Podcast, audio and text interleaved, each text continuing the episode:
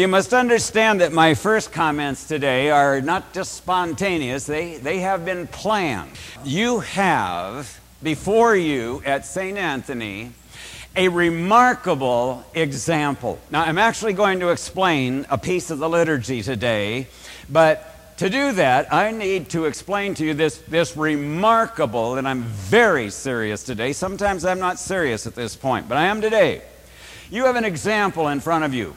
I do a lot with this deacon. Sometimes he teases me or I tease him. And we were, we just lost it during Matins because I made a mistake after I had just said I wouldn't make that mistake, and we got to laughing.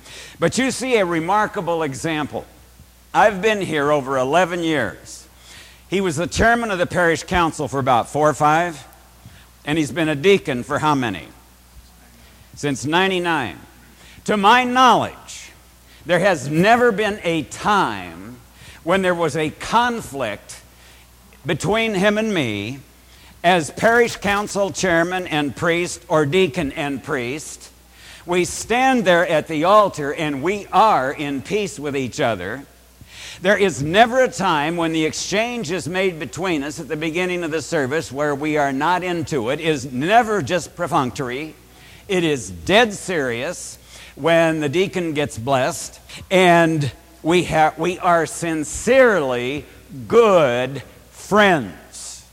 That is incredibly important. And what you have is two very strong willed men. He is extremely strong willed and highly motivated. And believe me, I am extremely strong willed and highly motivated. If you do not believe that, ask my family whether the old man is strong willed or not. And to have two extremely strong willed people get along that way is an example that you dare not lose sight of. Now, why do I say this? I'm not boasting about how we get along, has nothing to do with it. There is a line in the liturgy, and so often, honestly, folks, some of you have been doing it for 60, 70, 80 years, and you're not sure why you do it. I come out here at one point and I say, Christ is in our midst, and you say, now that is no small point of the liturgy. It is incredibly important. And the reason I decided to give this homily about two or three months ago was because, you know, on many Sundays there's a dozen of us in here. A dozen priests, deacons, and uh, altar servers even sub deacons. And I come out first and I exchange the greeting with the deacon. And then I go around to absolutely every single person in the altar and exchange that greeting. And it's the one thing that I do that, that very deliberately extends the length of the service. Why do I do it? Why is it so terribly important? It's terribly important, particularly in here, that every one of us, whether there's three or six or a dozen or occasionally 14 of us in there, it is so important that we are absolutely at peace with one another, absolutely reconciled to each other while we serve around this holy altar. But it is virtually as important that that be true of you. That as we are here together in this service, at this point in the service, that we be a reconciled people. Bishop Basil tells the story of the priest, I believe it was in Russia, who wouldn't start the liturgy. And I have told this story once, perhaps, maybe twice here, but it's worth the telling again. He tells the story of the priest who would not start the liturgy. He would just stand there, wouldn't do anything. And the people would get all upset. He'd stand there 10 minutes. And he wouldn't start, and they complained to the bishop. People went to the bishop. They said, The priest won't start the liturgy. And the bishop came and he asked the priest, What's wrong? Why don't you start the liturgy? And the priest said, Something's wrong. There is not peace in the altar. And the bishop came and the priest was there, and, and finally, the priest looked at the deacon and told the deacon to move off to the side. And then the priest started the liturgy. What was the problem? There was a problem between the deacon and the priest. And there was not peace at the holy altar. I mean, we're entering the Holy of Holies. For probably the first realistic 10 years of my experience as an Orthodox Christian, all 10 of those years before I actually became Orthodox, but was on the way, in the liturgy, including the Divine Liturgy, after we began using the liturgy of St. John Chrysostom, there was a line in the liturgy, the only line we kept from old and we were encouraged to keep it, by the way, of His Grace, Bishop Dimitri of Dallas. We were encouraged to keep the line then, and that line was this. Just before the priest came out and said, Christ is in our midst, and we responded, He is and ever shall be, the priest would say, We are a reconciled people. God the Father has reconciled Himself to us through His Son, our Lord Jesus Christ. Therefore, let us express our reconciliation to one another. Now, there is a technical name, there is a liturgical name for what this piece of the liturgy is. When the priest comes out and says, Christ is in our midst, he is and ever shall be, we exchange the kiss of peace. That's what it is called. It is called the kiss of peace. When you read the scriptures, St. Paul says, greet one another with a holy kiss. And there's a difference between a kiss and a holy kiss. And this is the holy kiss. And some of you think, well, you know, Arabs are these kissy people, and the Greeks are, I mean, honest folks, Arabs are the most kissy faced people that have ever lived in the face of the history of the world. But Greeks are almost as bad. And Orthodox in general are bad. Why? Because it's just in our blood. We know about this. Somehow there's something residual that understands this kiss. It's not a romantic thing whatsoever. It's a sign of reconciliation when we, when we exchange that. That is an expression that there is absolutely not a shadow between us. He and I are going to go in here. You know, I, I was laughing uh, the whole rest of the service last week and, and uh, all week long. I bet I thought about it 30 or 40 times. You know, I was talked last week about churches that have a, uh, a, a worship leader. You know who the worship leader at St. Anthony is? He's the worship leader. That's what the deacon is. He's the worship leader.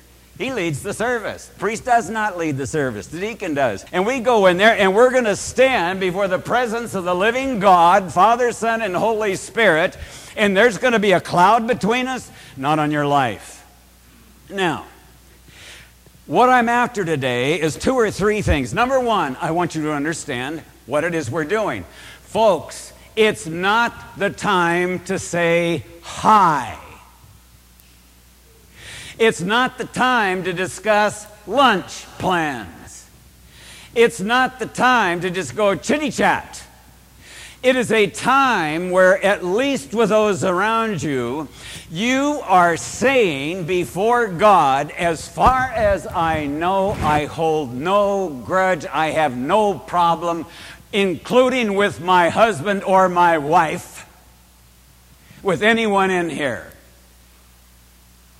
we are expressing a reconciliation. You know, in, in the United States, it is not particularly culturally acceptable to do all this kissy stuff.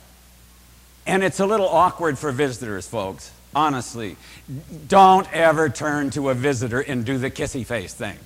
Don't do it. It's just too difficult. They don't understand it. I wouldn't have. I would have been offended. I, I mean, I would have been embarrassed. I wouldn't have known what to do. I, that's just not in my background. It's not, it was not in my world. But whatever we do, you know, we've tried to call it the handshake of peace. We've tried to call it the greeting of peace. I don't even care what it's, it's called, the kiss of peace. But what it is, what it does in the service, it is I and you, it is we together expressing that we are reconciled. There is nothing between us. Sometimes when you have community, when you have people that are together, we've been together in this church for 11 years. When you live in a community, it is impossible not sometimes to have conflict with some people in the community. Now, I'm not implying that there is right now. In fact, I would never give a homily like this if there were, because then I would be directing the homily to someone, right? And I never would do that. That's just not within me. However, what we must understand, and I'm going way beyond the relationship between us and the parish, I certainly want to include the relationship between husband and wife, even between friends, between business associates, partners, whatever. It is so imperative that we understand that as years go by and we live closely together, it is likely that conflicts will occur. We may even get angry with each other. I have been in churches where folks, there have been feuds between families for 40 or 50 years, and they barely talk to each other. I was in a parish one time, maybe 500 people on a good Sunday morning. There was conflict. You could feel it in the congregation. One powerful family that virtually ruled the parish and another not so powerful family that wished they ruled the parish. And yet they were just icky sweet. Icky sweet. But everyone knew the conflict was there. But there was no place for reconciliation. Now, when there is conflict in any relationship, there needs to be a reconciliation there needs to be a resolution, and normally the resolution will have a reconciliation. So often in conflict, things get said that shouldn't ought to be said. Now, husbands, have you ever, unlike me, have you ever said anything to your wife that it was unkind? Have you ever said anything that was ornery? Well, of course not. I'm the only one who's ever done it.